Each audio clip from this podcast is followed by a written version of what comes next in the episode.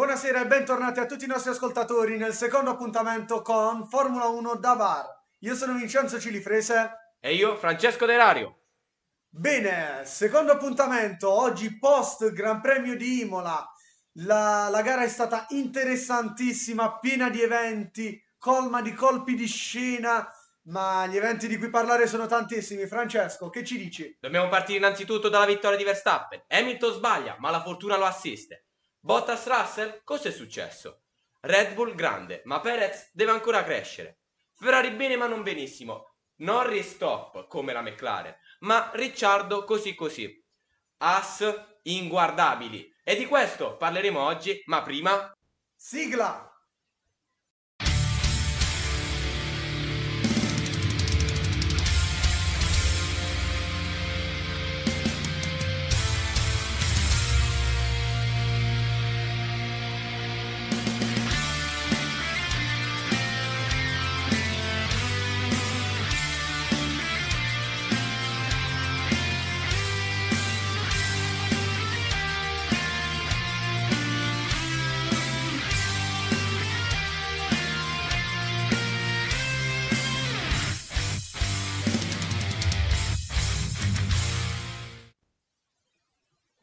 Tratteremo li abbiamo già detti, ma non solo, parleremo anche di altro. Ma per prima cosa passiamo ad analizzare la classifica.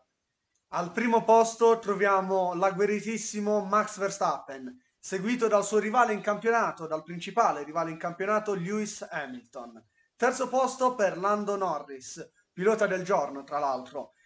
Quarto e quinto posto occupati dalle due Ferrari, con Charles Leclerc quarto e Carlos Sainz quinto. Sesto Daniel Ricciardo, un po' deludente. Settimo Lance Stroll, porta, porta alto l'orgoglio della, Aston Martin. Ottavo Pierre Gasly, nono un dei bei punti per Kimi Raikkonen. Decimo Esteban Ocon. Undicesimo Fernando Alonso, incredibilmente dietro al suo compagno di squadra. Dodicesimo Sergio Perez, deludente. Tredicesimo Yuki Tsunoda, ci aspettavamo di più anche da lui.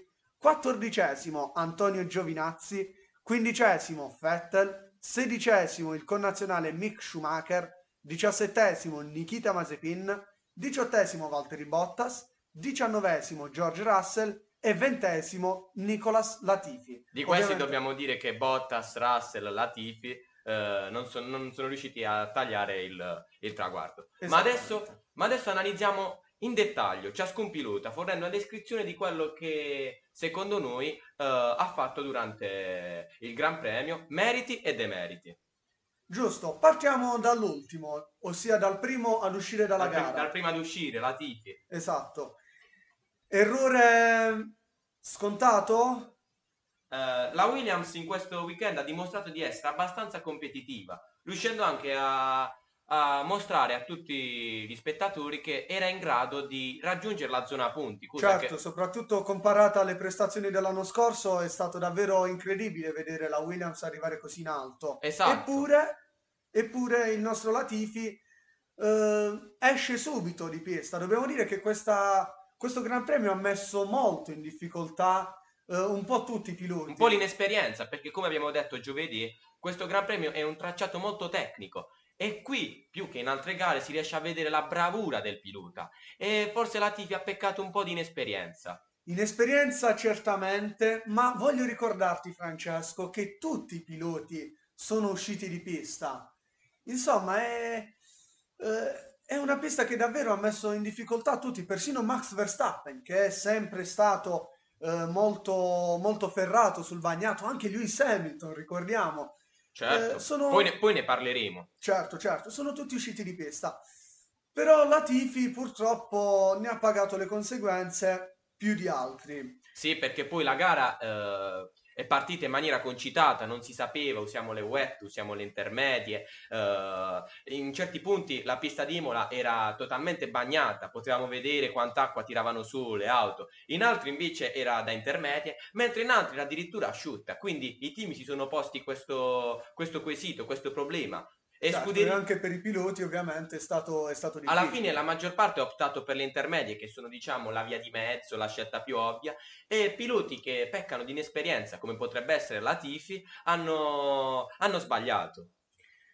Poi subito dopo l'incidente di, la, di Nicolas Latifi entra la safety car e che succede? Succede che Schumacher va a muro, come, come, come faceva, come faceva Grosjean, che con l'intento di scaldare le gomme eh, dà troppo, spinge troppo sul gas e va contro il muro. Esatto, lo stiamo dicendo veramente. Uno Schumacher comparato agli errori eh, grossolani. grossolani che commetteva a suo tempo eh, il, il, il, buon vecchio Romain Grosjean. Che dire, in esperienza di Schumacher è un, è un errore che glielo, gli possiamo perdonare o un errore che denota quello che dicevi tu ieri, Francesco, cioè che è arrivato in Formula 1 Schumacher solo grazie al suo cognome? Allora, eh, secondo me Schumacher va reputato, come ho detto, un pilota eh, non eccellente, ma non è, non è così scandaloso che eh, come abbiamo visto nonostante abbia rotto l'ala e sicuramente abbia riportato dei danni irreparabili in un pit stop alla sua vettura è riuscito a concludere con ben 37 secondi di vantaggio sul compagno di squadra. Questo demo, de, denota anche talento ma errori come questo butta, possono buttare giù la, la sicurezza del, del ragazzo che per ora ha dimostrato di non essere il gran talento come potrebbe essere George Russell che anche se guida un'auto molto un'auto di bassa classifica, è riuscito a dimostrare che vale di stare in Formula 1 e varrà un giorno di guidare l'auto che eh, finora ha vinto i mondiali. Speriamo, io davvero spero di vederlo in, a, alla guida di una Mercedes. Tuttavia, Francesco, mi hai nominato Nikita Mazepin. Certo. eh, devo dire, ieri Già abbiamo detto che, non ieri, nell'ultimo podcast abbiamo già detto che uh, Mazepin sta deludendo, sta davvero deludendo sì. e io ho provato anche a difenderlo, ho provato a dirti ma magari uh, sta aspettando di, di, far uscire il suo talento nascosto e invece no, a sto giro lo critichiamo pesantemente certo, Mazepin. Ovviamente abbiamo visto tutti che un pilota del genere non può stare in Formula 1 Ah, partiamo dalla sessione di prove libere. Vorrei partire dalla sessione di prove libere. Prima sessione. Esce dai box, outlap, quando tu non dovresti spingere, dovresti cercare di approcciarti al circuito per poi fare il giro... Uh, il giro... Per riscaldare le gomme e invece no. Invece lui, lui va... Lui si gira per prima cosa, per poi nel giro tirato andare direttamente contro le barriere e bruciare un'intera sessione di libere. Ecco, durante la qualifica altri, altri giri, altri errori. Altri errori. Sì. E in gara, arriva in gara e continua a fare numerosi errori. l'ultimo giro male. un po' un arrivo spettacolare. Uh, Verstappen uh, che vince e lui poi arriva arriva la regia internazionale che inquadra lui che, che si gira. Che Ovviamente, come ha detto il buon Carlo Vanzini, non fa più notizia. Tuttavia, devo dire, forse sto facendo una difesa ingiustificata di Mazepin, ma anche il tanto sannato Villeneuve agli albori della sua carriera sì. era un disastro ambulante. Vorresti paragonare Mazepin a Villeneuve?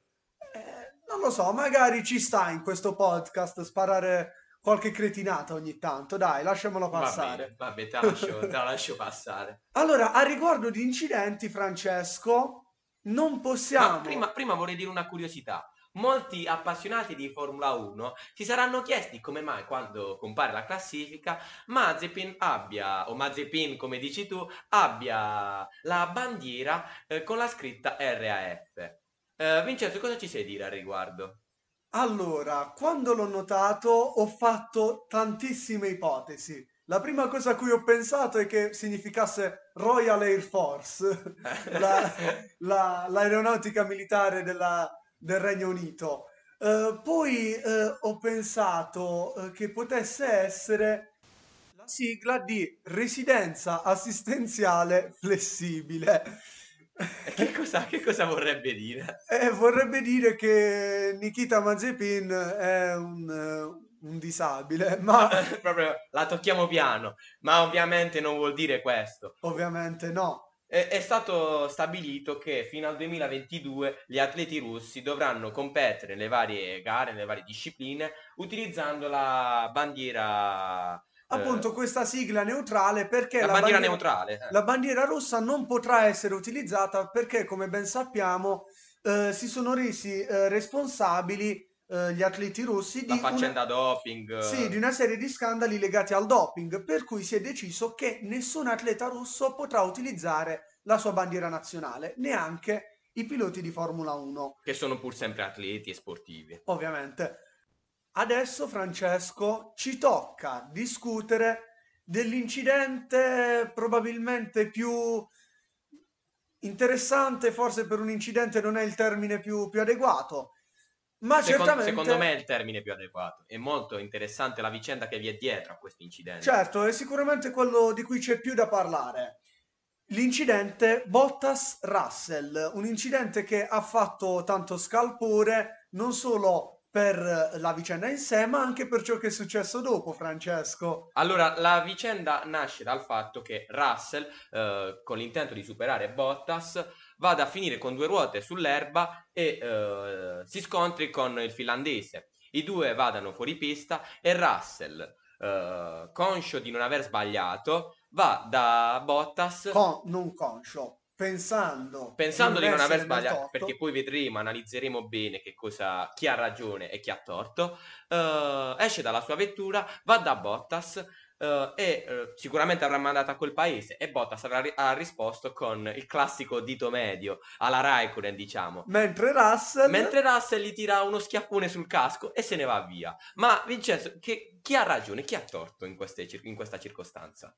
Allora, eh, io ho una posizione forse abbastanza originale, diciamo così. Originale. Originale, sì.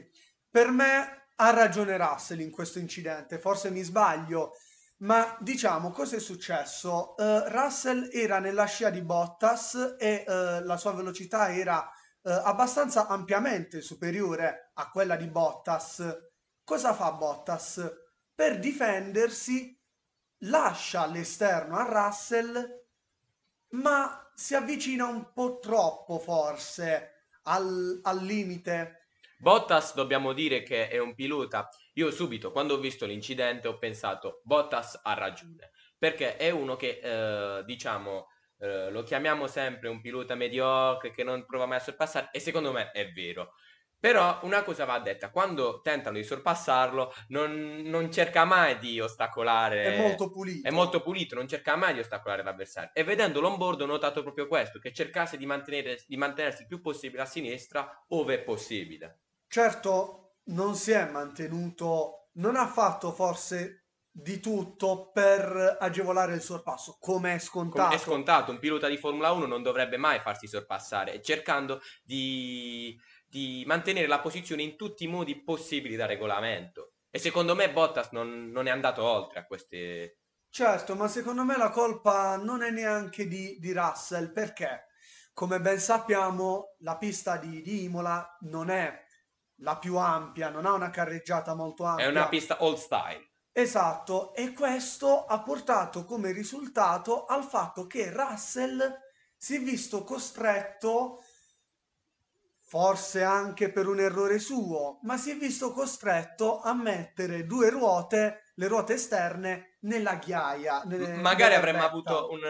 un epilogo diverso se la pista fosse stata asciutta. Magari Russell sarebbe riuscito a concludere il sorpasso e sarebbe stato un sorpasso veramente notevole. Certo, purtroppo invece cosa è successo? È successo che le, le due ruote esterne hanno perso notevolmente aderenza, portando l'auto di Russell, eh, portando Russell a perdere il controllo della sua auto e a schiantarsi contro Bottas, portando ad un incidente davvero eh, raggelante, forse. Sì, perché poi Bottas va contro le barriere, le barriere si spezzano, perdono pezzi e vanno in pista, la sessione viene Ricordiamo. stoppata con, con la bandiera rossa. Sì, che sì, agevolerà l'altro pilota Mercedes di cui parleremo dopo. Parleremo dopo? Ok, quindi per ora eh, discutiamo della prestazione di Sebastian Vettel, Francesco, un pilota che si è ritirato a fine- verso la fine della gara, eh, non l'ha conclusa per problemi tecnici, se non mi Non sbaglio. credo per problemi, per, eh, problemi tecnici, ma più che altro perché eh, era, nella quindicesima, era in quindicesima posizione e la, la Aston Martin ha deciso che eh, non avrebbe potuto competere per, per, i punti e quindi ha preferito ritirare la macchina e non rischiarla per magari eventuali incidenti, poi danni, costi. Mm, no, non credo, ci sarà stato a mio avviso qualche, qualche problema può tecnico, essere, ma non è, non è determinante questo fattore. Discutiamo della sua prestazione. A mio avviso troppo anonima. Sì, troppo anonima, non riesce a dare quella quella qualità in più rispetto al compagno di squadra, Stroll, che noi ci aspettiamo da un pilota quattro volte campione del mondo. Ricordiamo che c'è stato anche un minimo errore di strategia ehm, per Vettel. Sì, sì. In effetti lui è stato il primissimo pilota ad uscire con le gomme, le gomme slick. E tutti sono stati a vedere i suoi tempi, che non erano esaltanti, anzi perdeva molto rispetto al compagno di squadra che aveva ancora le intermedie che ricordiamo che quando la pista è bagnata le intermedie sono la miglior scelta poiché man mano che la pista si asciutta, si asciuga, eh, consumano il battistrada e diventano delle sorte di gomme slick. E ne abbiamo avuto prova certamente sia in Turchia sia anche in questo Gran Premio di Imola.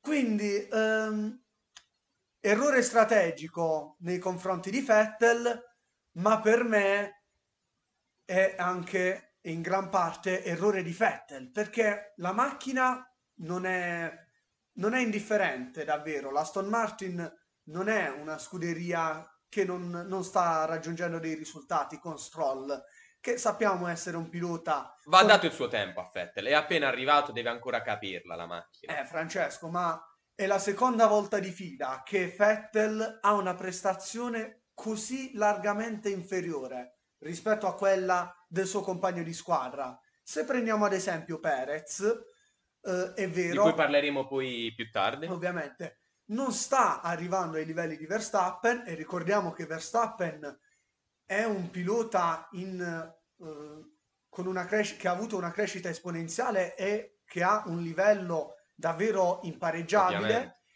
Eppure Perez, dopo soli due Gran Premi, riesce quasi a tenergli il passo, mentre Vettel... Soprattutto in qualifica, ci ha stupito, stando lì davanti a un Verstappen che sembrava avere la pole in tasca. Poi si è visto che Verstappen non è proprio quell'animale da qualifica, come Ovviamente. può essere un Hamilton, e quindi qualche errorino te lo concedi in qualifica.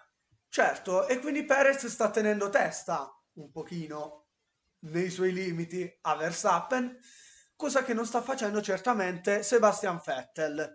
Io onestamente, Francesco, non mi aspetto che la situazione cambi. Per come la vedo, Vettel... Vedi, vedi un Vettel alla fine della sua carriera che non, riesce, sì, non ha più stimoli, diciamo. Non è, non è un pilota anziano. No, Ricordiamo che, per esempio, in Alfa Romeo eh, Kimi Raikkonen certamente non dà delusioni. Eppure Vettel, invece, che è più giovane di Raikkonen, ci sta deludendo ampiamente. Vedremo. Sarà bravo Stroll? Lo vedremo. Vedremo se alla prossima gara sarà in grado di rifarsi. Dopo, in quattordicesima posizione abbiamo Giovinazzi, il pilota di casa. Uh, che cosa ci puoi dire sulla sua prestazione? Posso dirvi che da Antonio Giovinazzi io mi aspettavo di più. Allora, Giovinazzi chiaramente non è un pilota forte. Non è, eccezio- non è un pilota eccezionale adesso.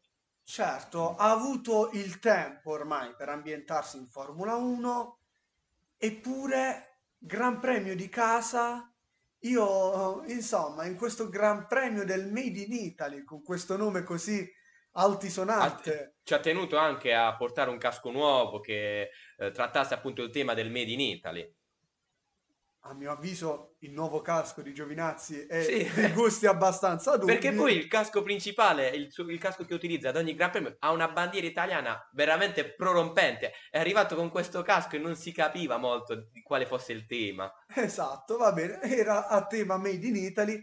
E in questo Gran Premio cosa fa Giovinazzi? Ci stupisce con una quattordicesima posizione. In un Gran Premio caratterizzato dal bagnato, nel quale aveva l'opportunità di ehm, dimostrare il suo talento, visto che, come ben sappiamo, nei Gran Premi sul bagnato le differenze tra le varie si auto assottigliano. si assottigliano, Giovinazzi avrebbe potuto lavorare per costruire un ottimo Gran Premio del Made in Italy. Forse l'ha fatto, i risultati purtroppo però sono questi, quattordicesima posizione.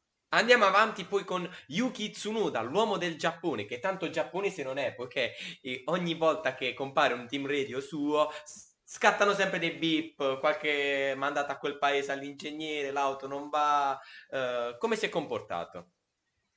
Yuki Tsunoda, devo dire che per me si è comportato anche abbastanza male. Mi esprimo meglio. Nello scorso Gran Premio davvero Tsunoda ci ha fatto sognare.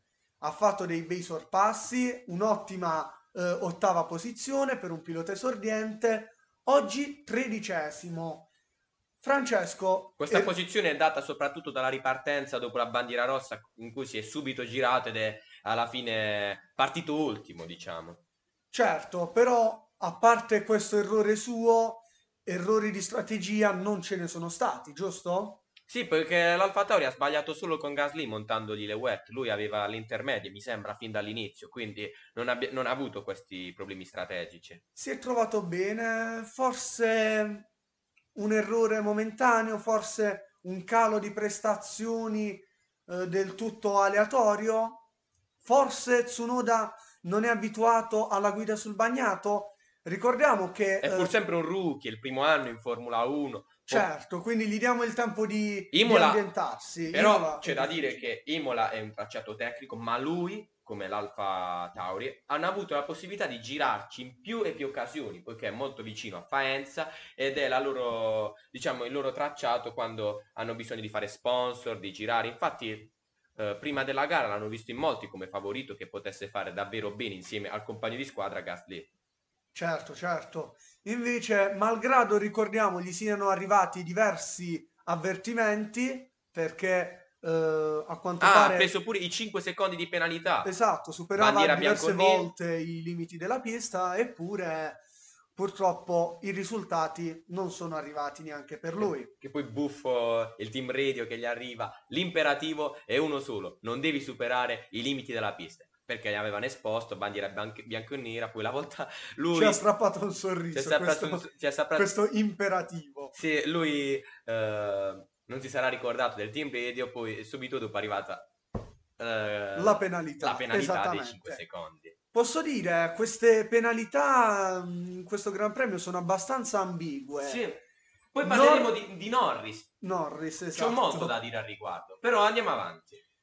Andiamo, andando avanti ci troviamo a parlare di Sergio Perez, un altro pilota che ha subito una penalità per eh, l'uscita di pista, giusto Francesco? 10 secondi sì, più stop and go. No, esatto, io di questo vorrei parlare. La penalità iniziale che eh, si è potuta vedere è quella di 10 secondi stop and go. In cosa consisterebbe questa penalità? Il pilota dovrebbe entrare in box, scontare la penalità di 10 secondi e poi eh, ripartire, senza che i meccanici possano toccare la macchina. Lui invece non ha scontato questo tipo di penalità, bensì è entrato ai box per fare il suo normale pit stop, però i meccanici hanno toccato l'auto solo 10 secondi dopo che eh, il pilota messicano si fosse fermato. Non capisco questo, questo cambio di penalità all'ultimo secondo. Poi non ci sono stati neanche dei reclami da, da parte degli altri team. Certo, devo dire molto, molto curiosa questa situazione. Invece, considerando la prestazione in generale di Sergio Perez, Francesco, come Sì. me la definiresti? Dobbiamo dire che è andato abbastanza bene in qualifica, come abbiamo già Sì. detto, mentre in gara forse ci si aspettava di più? Forse sì, perché è proprio la specialità del Cico Perez, la gara. È uno che riesce a gestire sempre bene le gomme. Sul bagnato ha dimostrato anche di essere competitivo, come abbiamo potuto vedere con la seconda posizione in Turchia. Uh, oggi però, dopo la ripartenza da, da, dalla bandiera rossa, uh, subito un errore, uh, con l'intento di mettere in pressione Charles Leclerc, commette un errore.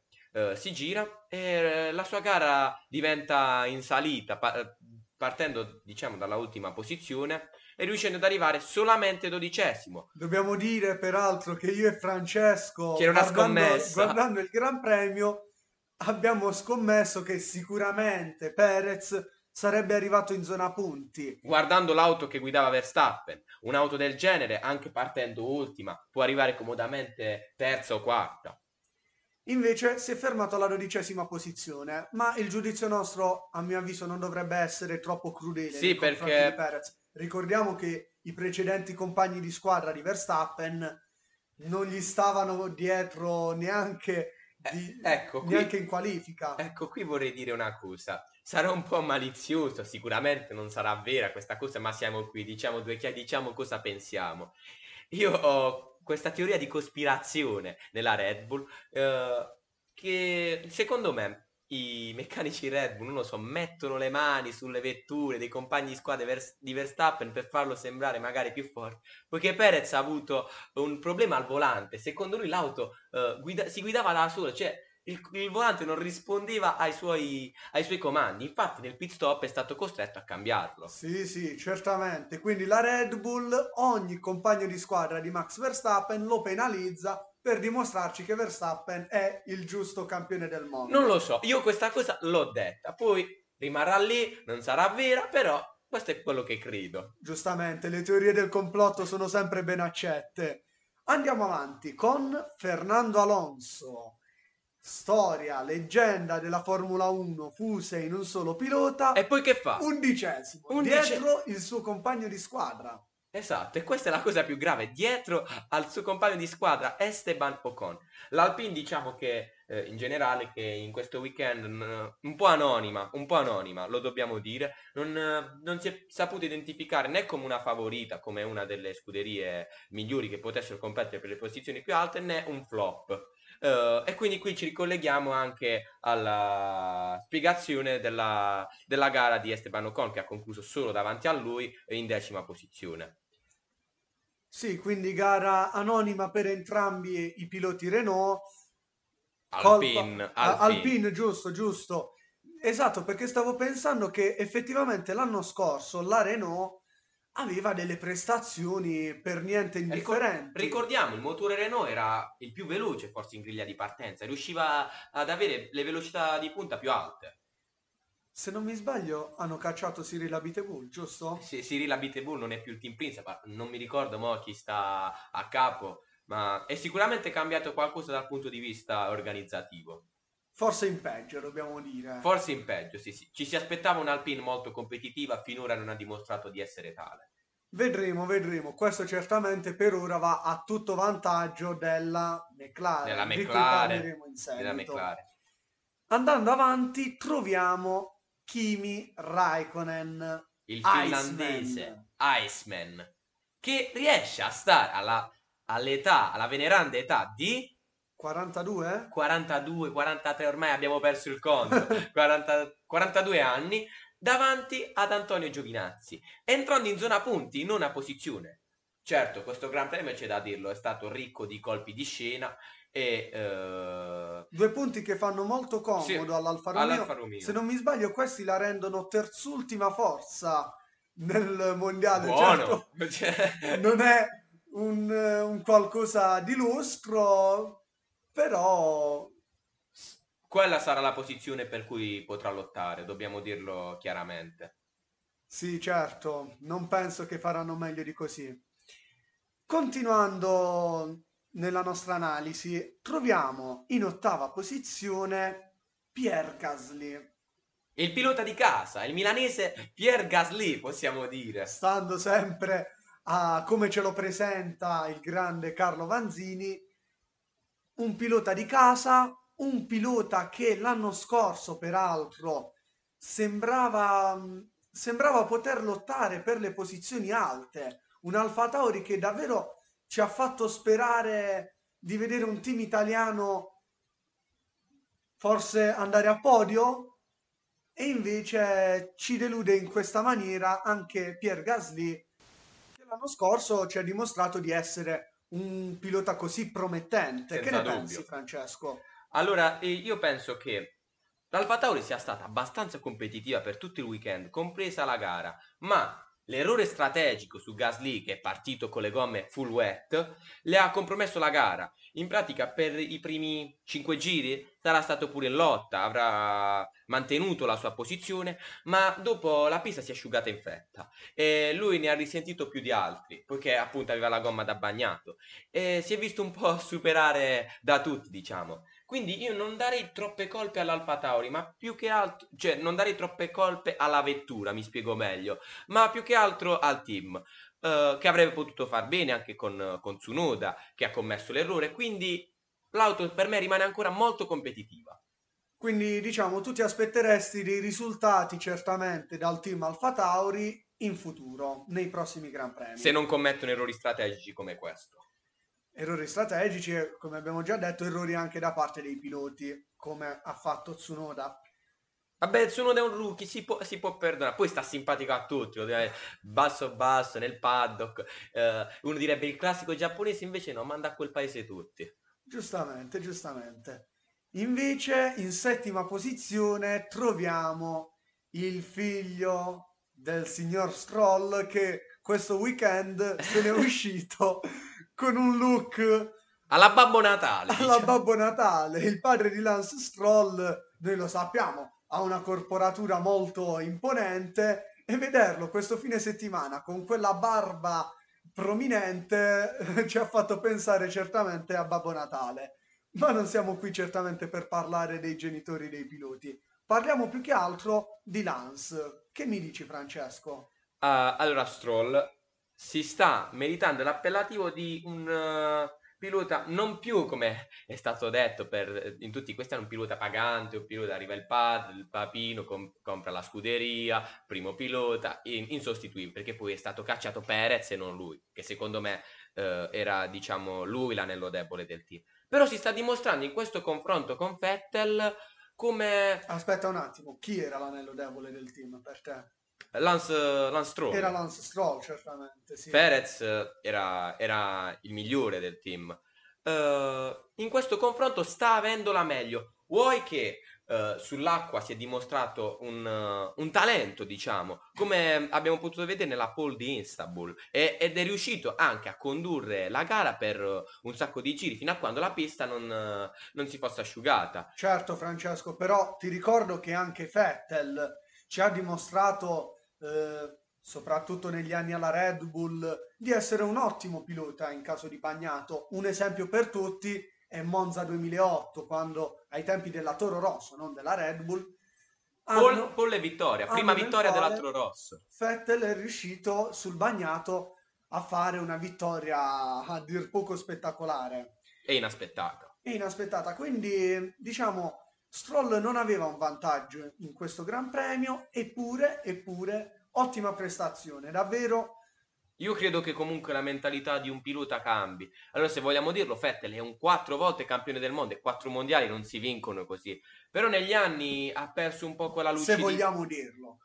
Lo diciamo ogni volta che parliamo di Vettel, eh, ogni volta che esce è, il nome Vettel, sicuramente, esce anche insieme il nome quattro volte campione è, del mondo. È sicuramente un talento, un prodigio, eh, quello che vuoi. Però negli anni questa, la lucidità, non lo so, lo stato d'animo, l'ha condizionato in, una, in un lento declino che noi come eh, tifosi della Formula 1 gli auguriamo che si fermi, anzi che possa riuscire a risollevarsi.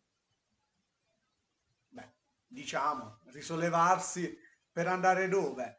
Ovviamente Vettel non è un pilota anziano, ma guarda Francesco, Vettel può anche risollevarsi, ma certo risollevarsi quando in griglia di partenza ci sono piloti come Daniel Ricciardo, anche Carlos Sainz, Charles Leclerc e Max Verstappen. Io ragiono sempre nel confronto col compagno di squadra, che poi è quello l'uomo da battere, poiché lui guida la tua stessa macchina e quindi eh, diciamo è ad armi pari, mentre altri possono guidare auto più performanti. Eh, l'obiettivo deve essere sempre il compagno di squadra e io quando vedrò un Vettel davanti a Stroll meritatamente potrò dire che eh, si, è risollevato. si è risollevato e quello dovrebbe essere il suo obiettivo, perché mm, almeno allora, secondo me non può sperare ormai di raggiungere altro, la sua carriera Ovviamente, ma finita. Se per questo allora Mick Schumacher cosa dovrebbe fare? Ha concluso a un, minuto, eh, a un minuto e mezzo da Giovinazzi, nella terra di nessuno, stava Mazep indietro a 30 secondi, eh, Giovinazzi davanti a un minuto e mezzo, con chi può competere questo ragazzo? Sì, sì, io intendevo dire che Vettel eh, ormai si è bruciato la carriera dopo aver concluso il contratto con l'Aston Martin. Con la Ferrari. Eh, sì, dopo aver concluso la sua storia con la Ferrari, eh, non puoi, eh, non puoi dire di voler ancora raggiungere dei risultati. Certo, puoi toglierti, come dicevi tu, Qualche lo sfizio. sfizio di superare il Sì, compagno sì. di squadra. Andando avanti, troviamo il nostro amato Daniel Ricciardo, In una, pic- però in una piccola gag vorrei dire questa cosa prima di passare alle cose serie. Abbiamo visto come eh, l'inviata di Formula 1 stesse intervistando Norris e Ricciardo nello sfondo insieme ai meccanici McLaren stia facendo uno strano riscaldamento al braccio, molto buffo. Sì, sì, ovviamente Ricciardo è conosciuto per due, per due sue caratteristiche fondamentalmente, ossia la simpatia, che in questo Gran Premio ci ha dimostrato eh, non essergli venuta meno, e le staccatone di Ricciardo, che in, eh, nei tempi della Red Bull ci hanno fatto saltare dalle sedie, gridare, esultare, eh, eppure Oggi Hamilton l'ha lasciato passare con in, in scioltezza, diciamo. Sì, sì, devo dire, sono rimasto io personalmente che ho sempre stimato Daniel Ricciardo, sono rimasto molto deluso dalla sua, dalla sua prestazione di oggi. Mentre piloti come Carlos Sainz, pur sapendo di avere un'auto inferiore e che presto Hamilton sarebbe passato, ha lottato, riuscendo a resistere per un paio di giri. Esatto, la Ferrari di Sainz non è, non è certamente la McLaren di Ricciardo, eppure ha dato molto, molto più, più spettacolo rispetto a lui. Un Ricciardo che forse soffre il confronto con Norris, un Ricciardo che deve invece abituarsi alla McLaren. Che ne dici, Francesco? Io credo che il talento di Ricciardo sia indiscusso, ma eh, come abbiamo visto con eh, più o meno tutti i nuovi piloti che hanno cambiato scuderia, restano sempre dietro al compagno di squadra. È la seconda gara, si devono ancora ambientare. Forse a metà campionato riusciremo a delineare meglio la situazione, perché, perché dobbiamo dire Norris, il suo compagno di squadra, con la stessa auto che guida lui, ha fatto un risultato notevole, avendo tutti i complimenti di, tutti, di tutta la community di Formula 1. Soprattutto, per esempio, il co- il compli- i complimenti di Lewis Hamilton in qualifica.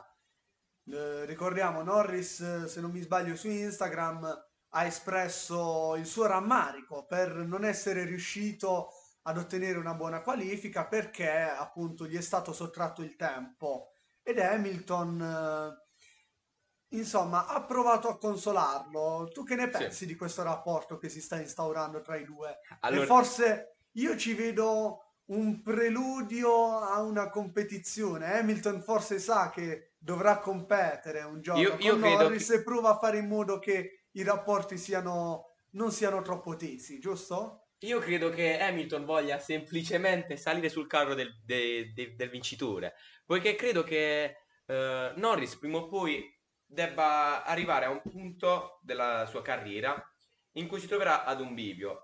Eh, andare al top, ovvero puntare alle vittorie in quasi tutti i Gran Premi con una McLaren in crescita, oppure eh, rimanere in questa situazione do- in cui conquista qualche podio, fa ottime prestazioni e io credo che Hamilton veda veramente in lui il futuro forse della, della Formula 1, ma non credo che i due si possano mai, mai scontrare al vertice, eh, dato che Hamilton ha 37 anni e non credo che nell'arco di eh, due anni, forse tre, eh, Norris potrà essere competitivo per eh, le vittorie nei Gran Premi, quindi eh, per il mondiale volevo dire. Eh, quindi non credo che si possano scontrare, ma credo che anche dopo il ritiro Hamilton gli darà piena fiducia per una sua relazione, diciamo, amorosa con la McLaren, forse perché è un pilota inglese e competitivo, non lo so.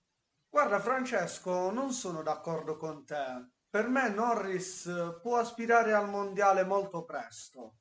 Ricordiamo che per ora Norris è terza forza nel mondiale piloti, eh, nel mondiale piloti, dopo Hamilton e Verstappen. Non credo che ci siano grossi contendenti, a parte Bottas, per il terzo posto mondiale. Sì.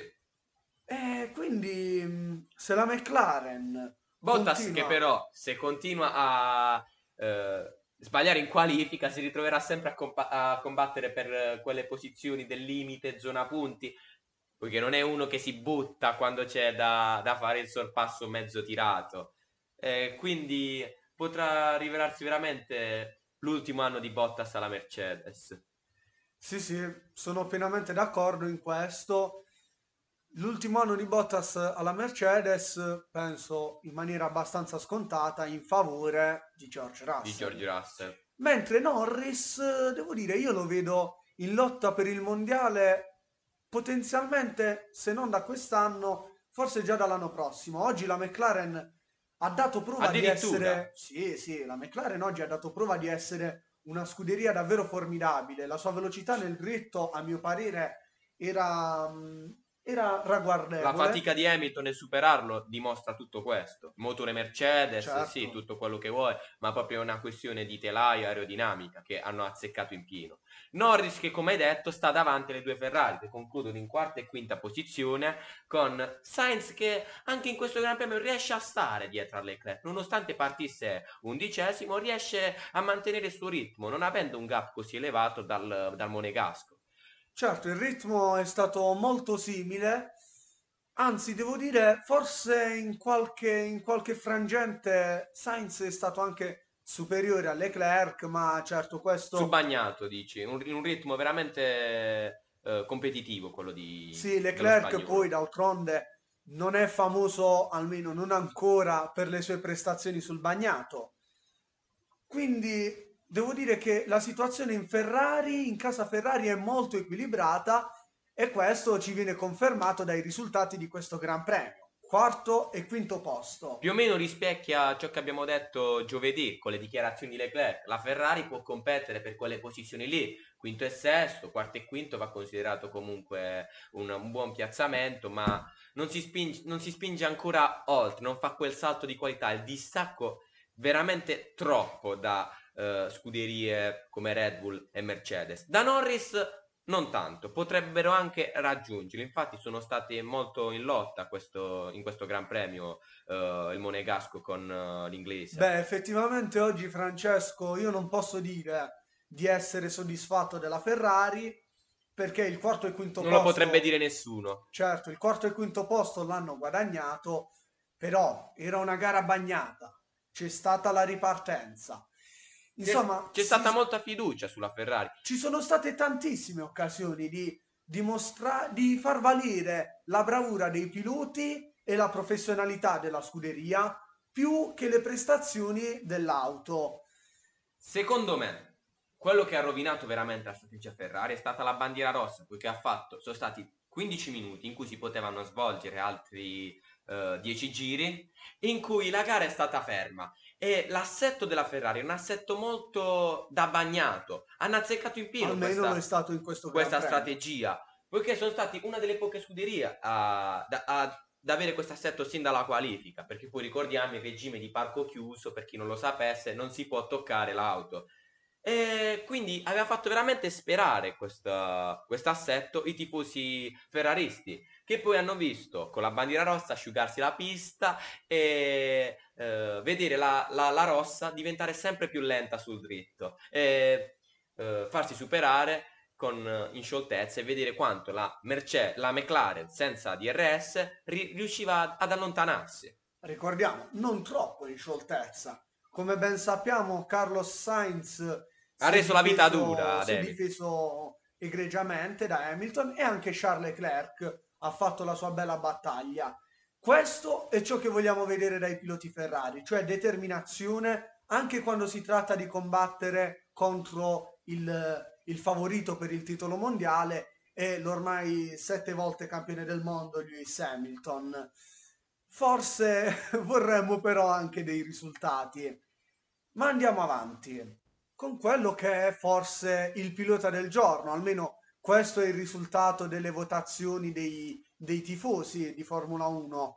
D'altronde ne abbiamo parlato fino ad ora praticamente in ogni, in ogni situazione. Arriviamo finalmente a discutere della prestazione di Lando Norris. Francesco, Presta... mi sa che tu hai qualcosa da ridire. Prestazione sicuramente ineccepibile, quello che vuoi. Ma io eh, non riesco a capire come mai a Tsunoda siano, dati, siano stati dati numerosi avvertimenti poi, per poi addirittura arrivare alla bandiera bianco e nera e ai 5 secondi. Io vedendo l'onboard di... Ricordiamo il, la penalità, 10 secondi più stop and go per Sergio Perez.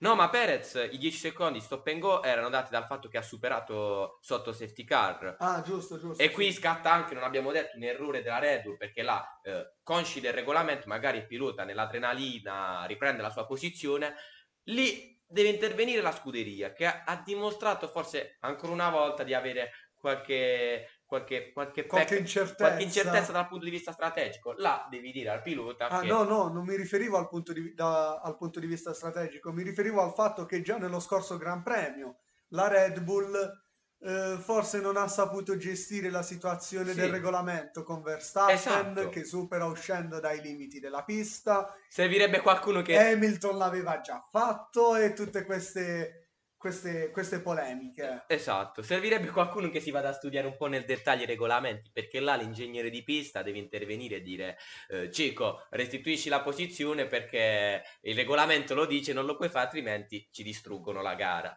Uh, poi, ritornando a Tsunoda, uh, è stata data questa penalità. Guardando gli onboard di Lando Norris, ho visto che lui perennemente nella, in una curva eh, non vorrei sbagliare, ma la, mi sembra la rivazza, andava, superava i limiti della, della, pista con tutte e quattro le ruote, cosa che gli è costata la perdita di quattro posizioni in, in, eh, in qualifica che gli hanno fatto partire invece che dalla terza posizione in settima posizione.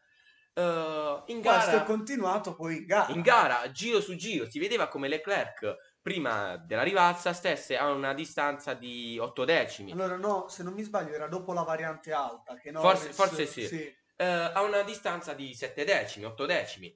Uh, superata la curva si trovava a 9 decimi.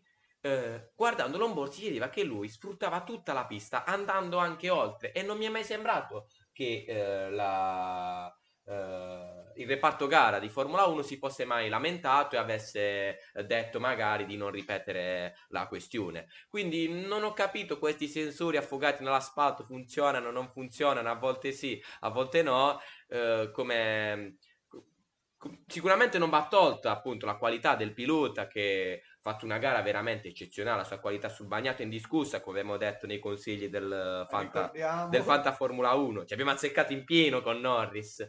Eh, però ecco, magari la Formula 1 dovrebbe fare chiarezza su questo su aspetto, su come venivano, venivano gestiti queste, queste escursioni di pista. Sì, effettivamente non è la prima volta che ci sono polemiche a riguardo dei, di questi sensori. Bene, andiamo avanti.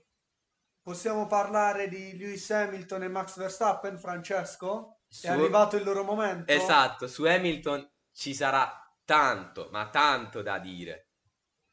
Invece Max Verstappen... Esatto, partiamo prima da Verstappen, che magari uno direbbe gara anonima, quasi. Parte, supera Hamilton e poi sparisce, via da tutti i moni, da tutti i radar. È un grande campione, un animale da gara più che da qualifica. Però io credo che veramente quest'anno potrà esserci quella lotta che magari non abbiamo visto in tanti anni fra lui e, e Lewis Hamilton. Oggi la lotta peraltro era molto accesa tra i due, tanto che ha portato all'errore di Hamilton. Forse nel momento in cui si trovava eh, più vicino. Esatto, in, sì. in un doppiaggio mi sa di Alonso, va lungo.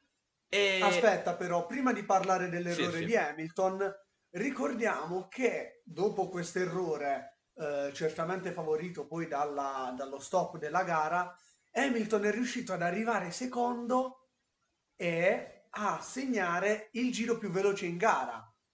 Questa è stata certamente una pesante sconfitta per Verstappen. Perché adesso Hamilton è ancora primo nel mondiale. Esatto, per... se Verstappen avesse fatto segnare il giro record, il giro più veloce in pista, Hamilton sarebbe stato secondo nel mondiale adesso, sì. invece adesso Hamilton mantiene un punto di vantaggio sull'olandese. Infatti si è visto negli ultimi giri quando Hamilton stava ormai a una distanza più che di sicurezza di 20 secondi, si siano dati battaglia indirettamente alla ricerca del giro veloce che alla fine ha visto l'inglese come vincitore.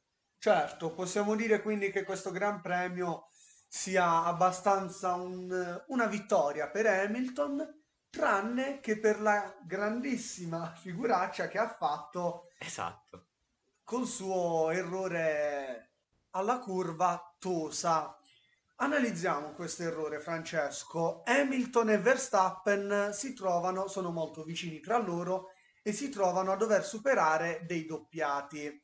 Sì. Verstappen, eh, se non mi sbaglio, l'ha fatto in una situazione abbastanza, abbastanza semplice, mentre Hamilton prova a... eh, Diciamo che è semplice, molto relativo perché con la, pio- con la pioggia si vedeva quanto eh, anche non il doppiaggio fosse una fosse co- difficile. esatto perché non volevano mettere a repentaglio la, la loro gara finora eccellente eh, per, eh, per superare un doppiato quindi si perdeva molto tempo nel, nel- nel doppiaggio Ed Hamilton, conscio di questo, di questo fatto, prova a superare i doppiati alla curva Tosa.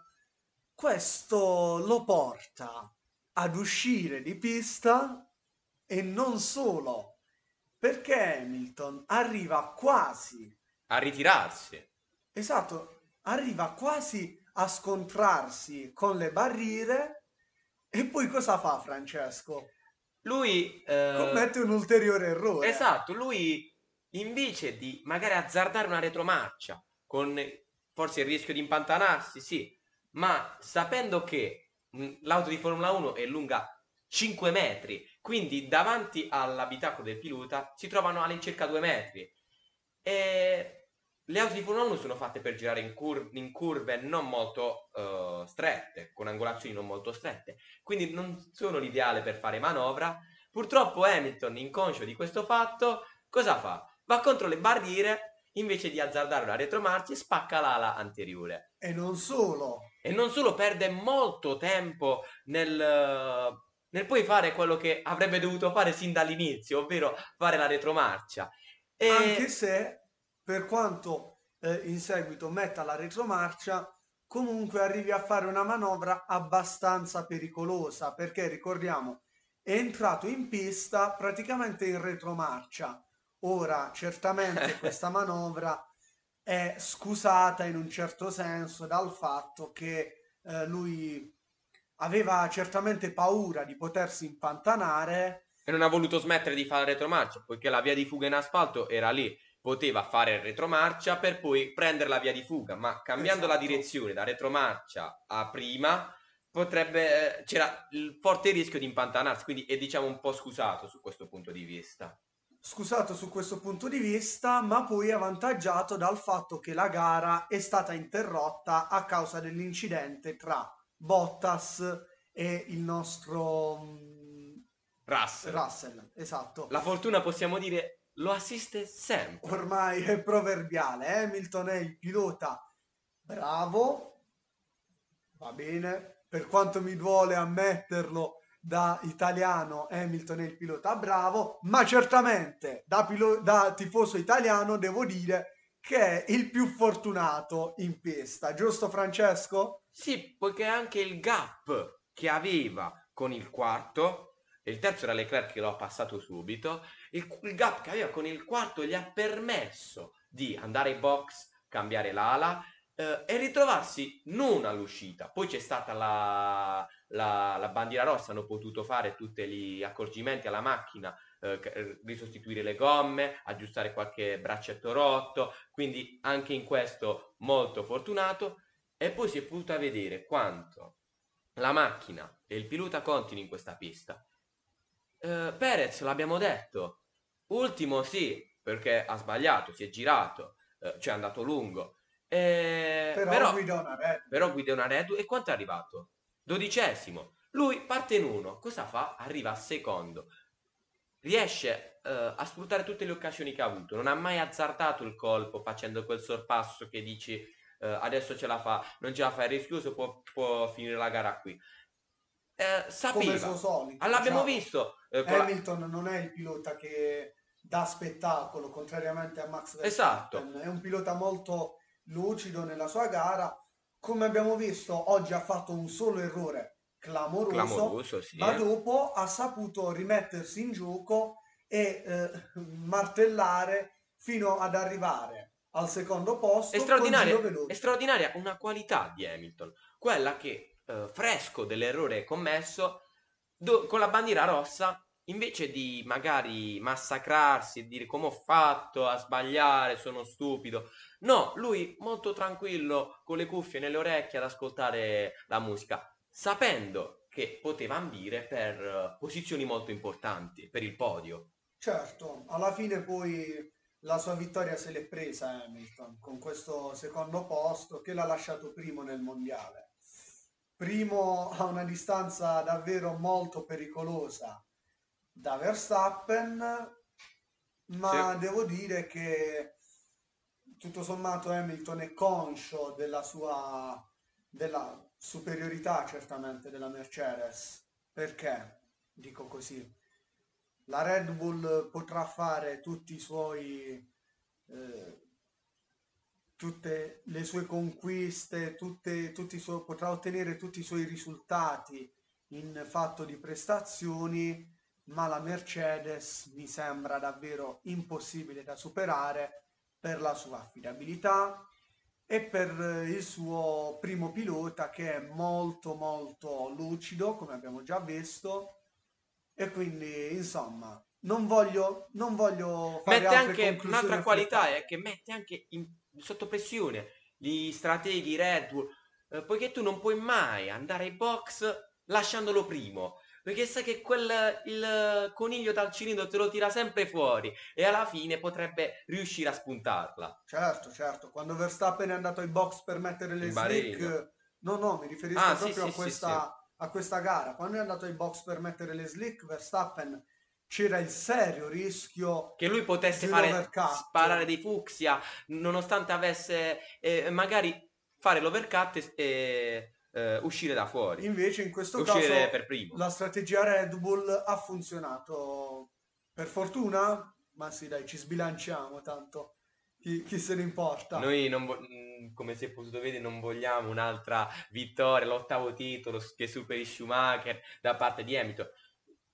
Se lo potrà pure conquistare, ma per una volta lottando con qualcuno, che credo in questo Qualcuno qualcuno... che può- per fortuna stavolta non è solo Bottas. Esatto, perché in quel caso la battaglia non è molto serrata. Eh, con, con qualcuno e magari darci, darci qualche battaglia, un po' di spettacolo. Sì, sì, speriamo. Insomma, la stagione, possiamo dirlo, si prospetta davvero, davvero molto combattuta. Adesso siamo ai saluti, ricordando che il prossimo Gran Premio si terrà il 2 maggio in, eh, in Portogallo. Noi ci vediamo giovedì, dove analizzeremo eh, un po' ciò che succederà durante la settimana e parleremo anche con eh, uno di voi eh, che contattandoci potrà, Potrà partecipare al nostro podcast. al nostro podcast di giovedì in cui l'atmosfera sarà molto soft. Da Francesco Derario E Vincenzo Cilifrese, è tutto. Buona serata e buona giornata. buona serata.